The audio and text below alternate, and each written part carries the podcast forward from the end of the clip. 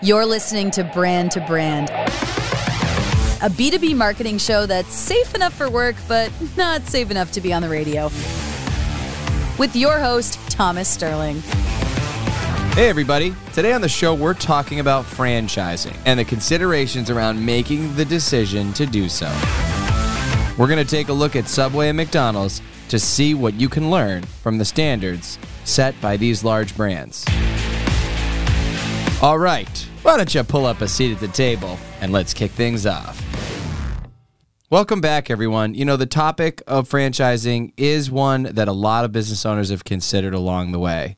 In this episode, we're going to take some time to kind of dive into what it all means. What could it do for your brand? What could it do for the growth plan that you have? And is it something that's worth considering? V, I would love to hear your your thoughts on this. Yeah, uh, here's my first thought. Just gonna crack a beverage. Uh, this is something I've been really curious about for a while. It seems like when we were talking about planning for this episode, you know a good amount about franchising and what it can do for your business, and I wasn't as aware. Um, but I've thought about this for a while. How do people make that decision? What's the benefit? What considerations go into it? So, you're gonna crack your beverage. now that we have both cracked our Yes, here beverages, we we are ready to talk. Cheers. Cheers. we are ready to talk franchising. Let's get into it. Let's get ready to rumble! Subway, McDonald's. Who you taking today? I am going to go McDonald's. Oh, that surprises me. Does it? I don't know. I would have thought you wanted to eat fresh. No, no, no. Freshest, you are mistaken. Freshest around. I should say as a disclaimer, I don't really eat fast food. I'm one of those, but something about You're one of those. McDonald's Sprite and French fries just really hits. Subway doesn't have French fries, so I'm out. Fast food attacks you when you're at your most vulnerable. Long road trip, does. late night, bad decisions, an extra cocktail, and all of a sudden you're at Taco Bell. But like it I'm, has speak- a place. I'm not speaking from experience. I'm No, just- no, you just know a guy. I know people that, that succumb to the pressure of the late night snacks. What is it about Subway that's making you take that brand? I think in the exploratory around franchises, these two players could not be further juxtaposed. Subway is one of the most ubiquitous franchises around. It costs a fraction of what some other franchises charge in order to get started, and you see them everywhere. Subways are They're in everywhere. strip malls all over the place. But like in back alleys, like you're just like all of a sudden like I'm lost, and you're like, all right, there's a Subway. At least there's a familiar landmark. I'm not representing Subway because I support Subway. I'm representing Subway because I think it's an interesting tale in the discussion hmm. around franchises because they do not necessarily put the same level of effort into what I would argue ensuring the success of the franchisee. Otherwise, you wouldn't see so many of them. I mean, McDonald's, on the other hand, does so much to ensure the success of the franchisee down to defining kind of like where you're going to be, like what traffic corner, etc. That they do. And they they'll tell you no. definitely. So what we are uncovering is McDonald's appears to have higher standards. Oh gosh. Who would have thunk it? Do you know how much it costs to start a franchise for Subway? No, I do not. You did. These are. it's- Let me assume, Thomas. These are in your it's notes. in the notes. Fifteen thousand dollar fee with startups co- cost ranging to one hundred and fifteen to two hundred and seventy thousand dollars, which is nothing in this world of franchising. It is nothing compared to McDonald's, which is get this a half a million dollar down payment. Hmm. That's a lot of big backs. What, what? How does that break down? First of all, they have a franchising fee of $45,000, Mm-hmm. then a royalty of four and a half percent Mm-hmm. of gross sales. That is, of course, on top of the half a million dollar down payment. Well, Subway is notorious for its continuous fees. Weekly fee of twelve point five percent of gross sales minus taxes. Weekly fee. It goes money goes supposedly towards ads and royalties. So, so speaking of Subway- ads, we could say then that the franchisees technically funded Jared. Mm, you want to go there? Huh? How go can we not go there? Remember Jared from Subway? He's inspired a lot of people. He's looking good. He'll show you the way. It's not looking good. His name is Jared, and he'll lead you to Subway. What an inspiration. No. What an inspiration, Jared. They aligned on one person to be their brand ambassador, and they probably could have chosen better. But you see, progressive with Flo. I mean, you know, who knows what Flo's doing? Anything could unravel when you pick just one person to represent your business. McDonald's, on the other hand, I mean, they're constantly aligning themselves with whatever the next big thing is. Got the BTS meal at McDonald's. BTS, they got in the K-pop scene.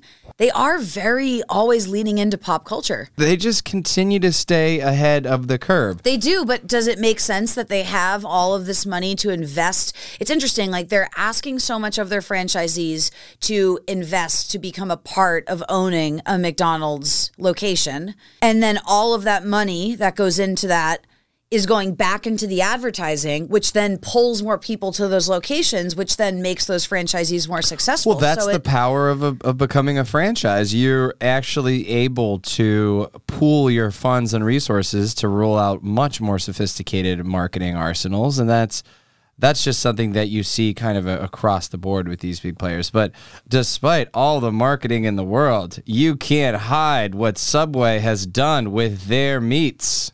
Oh, what do you mean? You didn't hear about the latest and greatest about uh, the Subway situation where someone DNA tested some of the tuna and it came back as not tuna? And they did some. not a tuna. It's a not tuna. this is not your tuna. Then they did another test, and they and they uh, you know in another case someone did a study and uh, they found out that you know the chicken was only fifty percent of the chicken. No. The bread had too much sugar in it to be classified as bread. No, I don't. No. Oh. I already wasn't going there, but They- like, no, Now they- I'm driving the opposite direction when I see one. They are What? all over the news for all of these faux pas. Back on July 12th, they shut their facilities down. All of their locations closed, and I don't know if you saw, but on the the 13th, they're actually they were actually giving away free subs to launch this new menu. Whoa. They're making literally the largest shifts and changes to their menu that they've ever made because people are losing trust. There is too much competition in the fast and casual scene. There is. And people are just not that excited about Subway. They've just had miss after miss. And They're- if you're a franchisee owner, you kind of have to consider what the large brand is doing on a national or international scale. And Eat Fresh is your tagline and you're using food that when tested doesn't necessarily come back as correct. That this is the campaign that they just rolled out. Eat fresh, reloaded, or something like that. It's like you can't reload the Oh, freshness. Yeah. the freshness is an The fresh was a lie. You can't be like, fresh- it's eat fresh, we're back. It's You like, you were never here. No, and, uh, I mean the freshness. You can't reload freshness. You don't get it, and that's why your food sucks. Tell me more about McDonald's. What do you got going on over there? Oh gosh, McDonald's has a lot going on. A lot of their success um, is adapting to what their customer Mm-hmm. wants. They change a lot. They change their marketing. They're announcing new things. They're taking things off the menu. They launch the like, McRib. They get rid of the back." McRib. Yeah, the McRib is back. It's like they're creating their own PR whirlwind, Yes. which is really fascinating. They've definitely also had some on a large scale brand faux pas that could have Mm-hmm. affect, uh, affected franchisee owners, one of which being the minimum wage increase issue that was happening, um, where McDonald's actually recently announced a 10% salary increase for their US workers. That obviously affects franchisees. Mm-hmm. If there's this national story about a McDonald's pays their employees like crap, that's going to affect all the smaller markets who are actively trying to um, find talent to work at McDonald's. And I think just bridging on that, you're talking about all this talent work that they do to cultivate this, the trainings, etc. On the other hand, becoming a Subway franchise E is easy. Requires little to no prior management experience. Does not, uh, but does require a two-week training course to be completed. So t- within two weeks, you will know everything you need to know about running a business. And guess what? The number of Subway franchises is on the decline. Ultimately, I think the big challenge that Subway's facing here more than anything is stale marketing. They're sort of stuck in time. Other chains beyond just McDonald's, like think about Arby's. We have the meats and all the changes that they've made to their menu to sort of stay relevant. Subway's still pumping out ads. They're really just not necessarily making anything happen. And with Tunagate and Jared and his scandal, I mean, let's just say they have a pretty damaged brand reputation. They do. And McDonald's definitely has some solid marketing. One other brand that I'd love to talk about, and I know it's a little controversial Chick fil A. I knew you were going to say it. Have you been to Chick fil A? I've not been to Chick fil A at a principal. I understand. Why don't we talk about the controversy? Air it out. Get it out there. Chick fil A has a history of continuing to bankroll anti gay groups like the Fellowship of Christian Athletes. I know not everyone agrees. I am very pro LGBT community, as are a lot of people, and people can separate the chicken from the people, just like people can separate the musical artist from some weird shit that they did. People, I'm sure, can celebrate can separate the Subway sandwich from Jared. That took a lot of undoing. For me personally, just given their history of backing these anti-LGBTQ charities, I just don't feel as comfortable giving them my money because I feel like I'm giving them that money to turn around and continue to perpetuate something that I don't agree with. Lots of customers. But they- make they're decisions. beloved. They are beloved. But I was going to say lots of customers now are making decisions around these brand values. Mm-hmm. And and I think that that is an interesting and positive development. Now that I've gotten that off my chest, that fucking chicken so good. It's really delicious. I know. I talked to so many people. They're like, "I'm So- so sorry to all the gays that I love, but the chicken's so good." I know. Oh, I will not Oh, condemn terrible. anyone. It's- I'm not going to judge It's, you. it's terrible that they've made us have to have But you know what? It's like voting. Like you, that's your dollar. You earned your money. I don't where like to you think want to about it spend like it. that vote. But when you want to spend it is not my concern. That is your privilege to do with your money what you please. I'm not going to judge anybody. Just for me personally, I'm not going to go. Well, but I'll go for research. I think you have to go for research, even if you sit in the car I'll and don't watch order you anything. eat it, which is weird. Here's the deal. if you go and you experience what they have done from a soup to nuts, start to finish, order, purchase, delivery, it is unrivaled. The way that they manage their drive through, the way that they usher people through, the checks and balances that are there. When they open up a new Chick fil A, they fly people in other brand ambassadors to showcase the experience that they aim to set. They are hmm. unbelievably friendly, unbelievably friendly.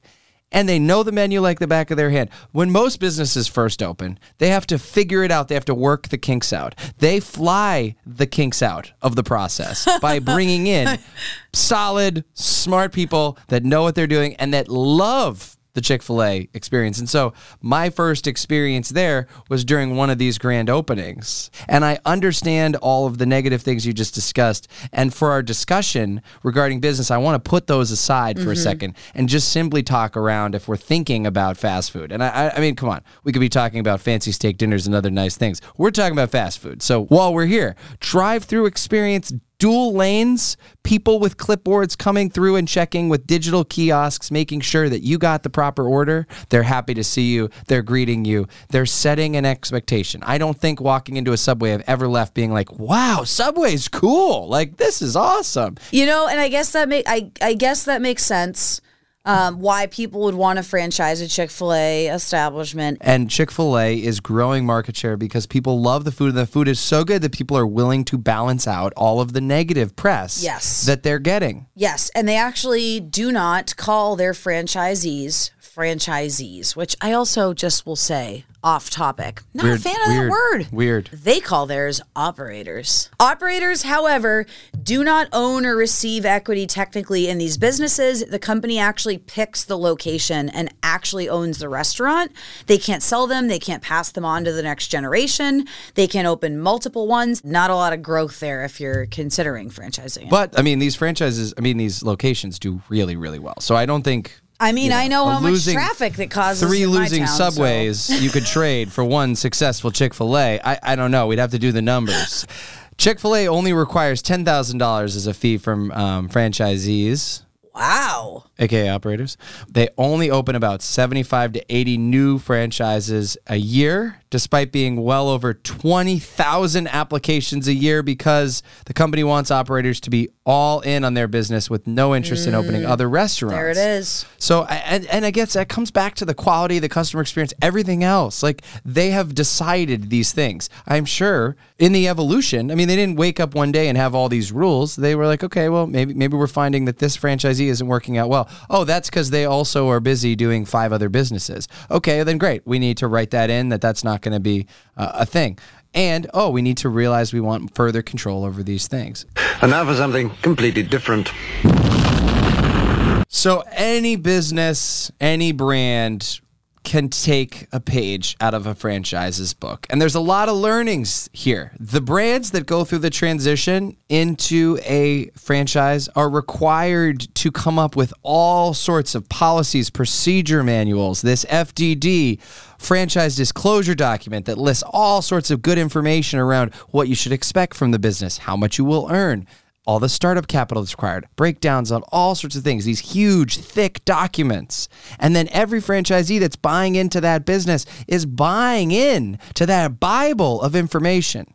And not every brand has a Bible sitting back on the shelf with all of the information around best practices. All of us can do a better job with our documentation. And so I think first one uh, in terms of work would be think like a franchise. Even if you're not planning on franchising, documentation is critical for every business. And that's what makes your business valuable. And honestly, at the end of the day, it's people wanting to invest in learning your delivery model. If you think you have a great approach to, to how you do business, that should be documented. If you want to scale and grow your bottom line and win in business, borrow a page from the franchises. Second, consider your growth plan and exit strategy. Are you where you want to be? Have you ever considered what it might mean for your business and your ability to scale, your ability to take on capital and new partnerships? Uh, if you have a great cash flow business, it's worth considering.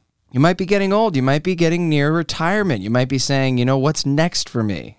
You may want to retire early. Who knows? Sit on a beach. I love it. Next, make your marketing pop. Businesses that become franchises become marketing machines. They get all of these other units, business units, providing capital towards that. They work hard to make every customer interaction consistent from one location to another, from one website visit to a social page.